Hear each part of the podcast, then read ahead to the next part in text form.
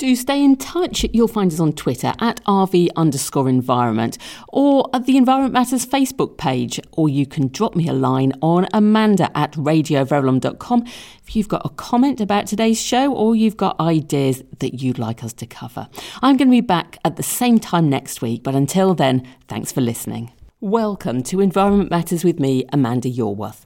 Environment Matters is the show that brings you news on issues of sustainability and the environment from around St Albans and from further afield. Coming up later, he pledged to pick litter every day in 2020, but did Scout leader Ian Burnett manage it? And what's his new challenge for 2021? But first, St Albans District Council this week started once again on the process of agreeing a local plan. That's the document which will decide where major developments can happen over the next 25 years. And other nearby councils are doing the same.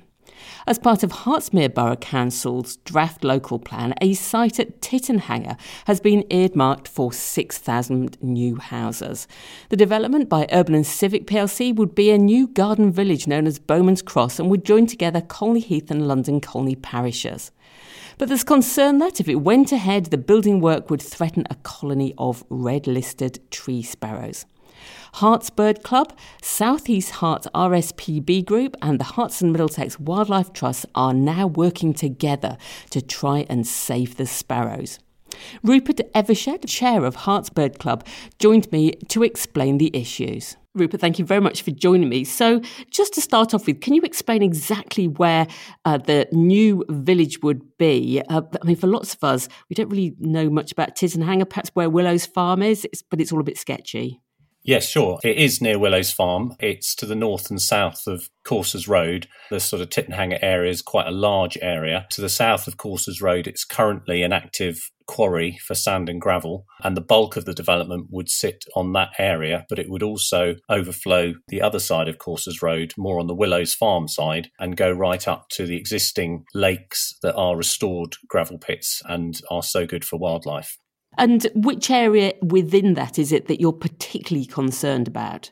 Well, I think the whole area, to be honest, because we are particularly concerned about the tree sparrows, which are a very rare species. They have their main breeding colony right in the centre of the existing gravel works, and Tarmac have, have left a cordoned off area of habitat for them over the years. Um, they're either side of Coursers Road, and the development would sit right on top of their colony but it would also have a big impact on all the lakes that are so good for wildlife in the area. So the sparrows are your number one concern. I mean, we kind of see sparrows around. How much trouble exactly are tree sparrows in? Tree sparrows since the 1970s have seen a massive crash in their population. They're not the same as the house sparrows, they're a, a rural bird and they're much rarer. Population crashed by 96%, and Hertfordshire was no exception. And there's been a huge decline with the sparrows at Tyttenhanger being the, the very last colony that's breeding in Hertfordshire and quite probably the one of the last in the whole of the southeast of England. They, the BTO reckons that for every 20 tree sparrows there was in the 1970s, that we only have one today. The proposed developer, Urban and Civic, they have agreed to fund a program of expanding feeding and nest box provision for the for the sparrows. Won't this help? We're hoping it will help. We were very vocal in the initial round of consultations about the development. This led to meetings with the developer to see how we could help the tree sparrows and possibly save them in the face of this development. It is step one in a much broader strategy to try and help the tree sparrows and the wider wildlife of the site. The idea behind it is that if we can provide more sort of little hubs where they have a food supply and nest boxes, then we could encourage the population to grow and become slightly more robust to any changes that might be ahead of them. But at the moment, they're a very vulnerable, small colony, and any changes could spell disaster for them. Is it that you're opposed to the whole Bowman's Cross proposal, or do you think it needs changing more to accommodate the tree sparrows? That is a difficult one because I think so many green spaces in this area are threatened with development, and sometimes it feels there won't be any green spaces left. And we are talking here about an area of greenbelt. However, I'm not opposed in theory to housing development. But I do think in this instance, it's far too many houses. And we would like to see the development restricted significantly and certainly not coming across Courses Farm over to the Willow side and to allow a significant area to be set aside for biodiversity and possibly as a nature reserve. We think the scale of it at the moment is, is too great and needs to be revised. You've mentioned other wildlife that you have concerns about as well. Can you just give us a little flavour of the other wildlife that that uses that site as home? Well, the gravel pits are very well known by birdwatchers. It's one of the best birdwatching sites in Hertfordshire. You can, in most months of the year, you could walk around and record about 70 different species of bird. And there are some specialities. There's oyster catchers that are one of the few pairs that breed in Hertfordshire. We have a sand martin colony that likes to use the gravel workings. And there's just a huge variety of wildlife. There's there's badgers, there's foxes and hares. So many people comment on the wildlife when they walk round. Yes, indeed. I, I, have seen those comments. So, how far have Hertsmere Borough Council got in their decision about whether to allow Bowman's Cross Village to go ahead?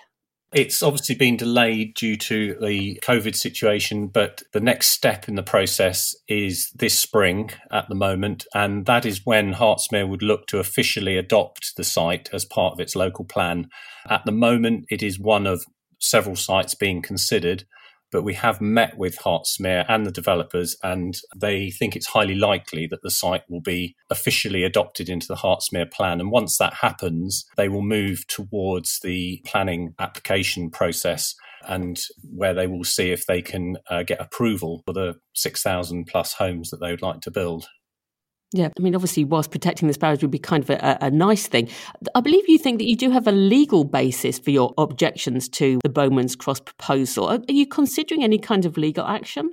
No, we're not. I think the, the legal basis is written into the National Planning Policy Framework that if the destruction or the damage to biodiversity and, and, wildlife, and in particular these priority species like tree sparrows, if it can't be avoided and, and mitigated, then planning permission shouldn't be granted. And I think I think we'd appeal to that legal framework if it came to that. I think all parties are aware of that, and that's and that's partly why we're engaged in this process. So, Rupert, is there anything that we can do to help? Well, I think the most important thing is to keep an eye on that process with Hertsmere and to make sure that our voices are heard at the key moments. And I think that once it's adopted in the spring, there will be a move towards a public consultation again at which everyone can input and say what they think. My recommendation would be to find the Herts Tree Sparrow project on Facebook and to follow the page and to like it. And that way you will receive updates as and when they're posted. We also have a Tyttenhanger Gravel Pits Facebook group, which has grown rapidly, and it's there to share our enjoyment of the site and its wildlife. And again, please join that group and stay in touch and stay up to date. Um, you can, of course, go direct to the Hertsmere website as well and, and look for their local plan, and that will give you the timeline for what they're planning to do. But I think the most important thing is to join the Tyttenhanger group, find out about the area, keep in touch, and the updates will be there, and you'll know when to act as a result. Super. Um, and will you come back and tell us at that key point and give us a reminder? I certainly will. Yes, I'd love to. Back in 2018, I think thanks to all the comments that were made in that initial round of consultations, we are where we are today, which is sitting around the table trying to work out a solution. And it's been positive so far, and, and we hope it will continue to be. But there's still quite a way to go. Rupert, thank you very much indeed for explaining that to us. My pleasure. I was talking there to Rupert Evershed. And just in case you didn't catch them, um, the Facebook um, pages that he was talking about the Herts Tree Sparrow Project Facebook page and the Tyttenhanger Gravel Pits Facebook group. Do check them out. Now, another person who will be concerned about the future of Tyttenhanger Lakes is local scout leader Ian Yeti Burnett, where he's organised scout groups to plant thousands of trees. He's always up for a challenge and he took on a tough one last year. Ian joined me to talk about how he'd got on and what his challenge was for this year thanks for joining me today. You know, particularly you're homeschooling, so you're very busy um, at home there. So last year, you challenged yourself to a litter pick every single day. You chose a tough year for that. Did you manage it? Yes, yes, I did. It was a tough year. Uh, 366 litter picks uh, to be done, uh, one for every day of the year. Um, and yes, I managed it. I finished it off uh, mid December, um, which was good. But it was, like you say, challenging. I found that um, there was less litter out there due to people being uh, staying at home uh, for COVID. It was it was tough, but it was tough. Okay. So that's interesting. You say you found less litter because just anecdotally, people are saying, "Oh, everywhere's covered in litter. There's masks all over the place." But you found that wasn't the case so much. Towards at the beginning of the year, there was litter everywhere. Um, January, February, March, because people are out and about. You had kids going to and from school, people going to the shops. But when lockdown came, the litter uh, along the high streets and parks was becoming less and less. Uh, what, like you said before, like what was being found were masks, disposable gloves, uh, all over the place, left along uh, outside shops, uh, housing estates. So yeah, that became a, a normal thing to be finding around June, July time. Okay, so you, you kind of tracked the year in litter, and the, as uh, as our situation with COVID changed, then the litter that you found changed. That's quite interesting. So you were able to continue. Did you find any problems? Was it difficult with social distancing, or um, did you find people's attitude towards you changed? What what did you find? When I started the litter picking, I was really conscious about going out and picking up litter and seeing people because I thought what people judge me for what I'm doing. But the more I'd done it, the more people sort of approached and spoke to me about it, obviously at a distance when lockdown came in. Uh, and I was quite pleased to talk about what I was doing, and they took a, an interest in it.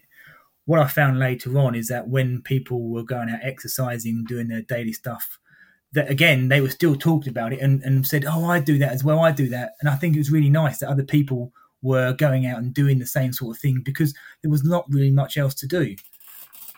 Yeah, well, and also fabulous that you were able to provide the inspiration for other people. You must have been really proud of that. I was. I was. I, that was the thing. I was doing it for uh, for myself to actually go out and say, look, there's people out there who who want to make a difference. I think just go out there and do it. Pick up a, a bag, a litter picker, and make the difference one piece at a time. And I was finding it in parks, in streets, in car parks. Uh, mainly in uh, areas, open areas where popular, people could use it all the time. But um, as I said, throughout the year, the litter and litter got less and less, and I was finding I had to go further afield to get it uh, in further into bushes and trees and stuff to uh, to get the litter out. Okay, so you're getting to that real sort of deep clean um, picking there. So you're not the kind of person who's who's sitting around uh, waiting for things to happen. You've got a new challenge for 2021. Do you want to tell us what that is? That's right. So I'm still doing the litter picking, but I'm trying to encourage other people to join the calls. So my challenge for 2021 is to get groups of people or individuals at the moment to go out and start picking litter uh, in their local village community as well. I set up a Facebook page for London Colney called uh, London Colney Community Volunteer Litter Pickers. And as a group, we are going out individually and collecting the litter and leaving it uh, in in the bins that the council provided. Right. Okay. So, so were you looking for new volunteers from within London Colney, or were you hoping for them from sort of throughout the district? Uh, throughout the district, I know that there's also a St Albans uh, litter picking uh, group as well, and there's one in Park Street. Uh, but obviously, I don't want to travel too far. I, I, got a dog. I like walking out in the village and stuff. So as I walk the dog, I take my litter picker, take my bag, and I, and I try and encourage others to do exactly the same. Right. Okay. So you're hoping that other people will cover their little local patch and it'll all sort of knit into a little litter free patchwork. That's correct. Yeah. So hopefully the whole of the UK at one time will be litter free. Well, that would be nice to think so, wouldn't it? It would be lovely. Um, so the other thing that you are, of course, famous for is you're the driver behind the Scouts' enormous tree planting efforts down at Tyttenhanger Lakes. Has that come to an end now? Not at the moment, no. We've had to put it on pause due to the fact uh, social distancing. Last year, March the 15th, we managed to get 10 scout groups down to the lakes and we planted over 4,000 trees down there, all donated by the Woodland Trust. Obviously, we can't do that now en masse just due to the fact that social distancing, even though it's outside. It's not finished. We still want to do more. I've been back to the lakes and visited them and seen that the trees are doing well. Some haven't taken, which we pulled up, but we still want to go back and plant more. So we're not doing anything this March. So hopefully, fingers crossed, come November, when the second lot of trees are issued by the Woodland Trust and COVID's over, we can then go and do another tree planting session. Okay, so watch this space. You know, if you're in a scout group, um, perhaps this is something that you might like to be involved in. It we love to get back to tree planting, won't it? It would indeed. Yes, get back outside to nature. Okay, so if people are interested, um, just going back to the litter picking, if people are interested in in sort of joining up with your network, how, how's best for them to get in touch with you? Uh, we have a Facebook page, like I said. The Facebook page is called the London Colney Litter Pickers Community Volunteers. Find us on that, join it, and once uh, you've joined, uh, just start posting stuff you've done. Get out there with a bin bag, a litter picker, and just start collecting. There's no real science behind it. It's just get involved. Brilliant. Couldn't be any easier than that then. Fantastic. Well, uh, I'm sure that there'll be a lot of people, litter pickers to the ready, that'll be wanting to, to, to join in. So, uh, yeah, fingers crossed for that. Ian, thank you very much for telling us all about that today. You're welcome. Thank you.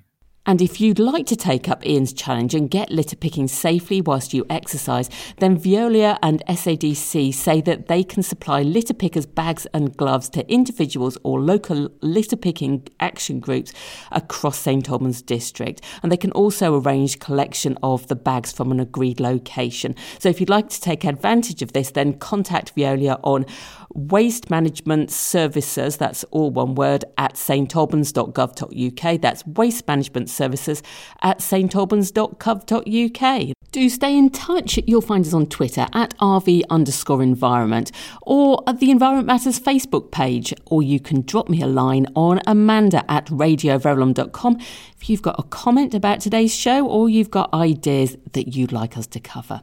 I'm going to be back at the same time next week, but until then, thanks for listening.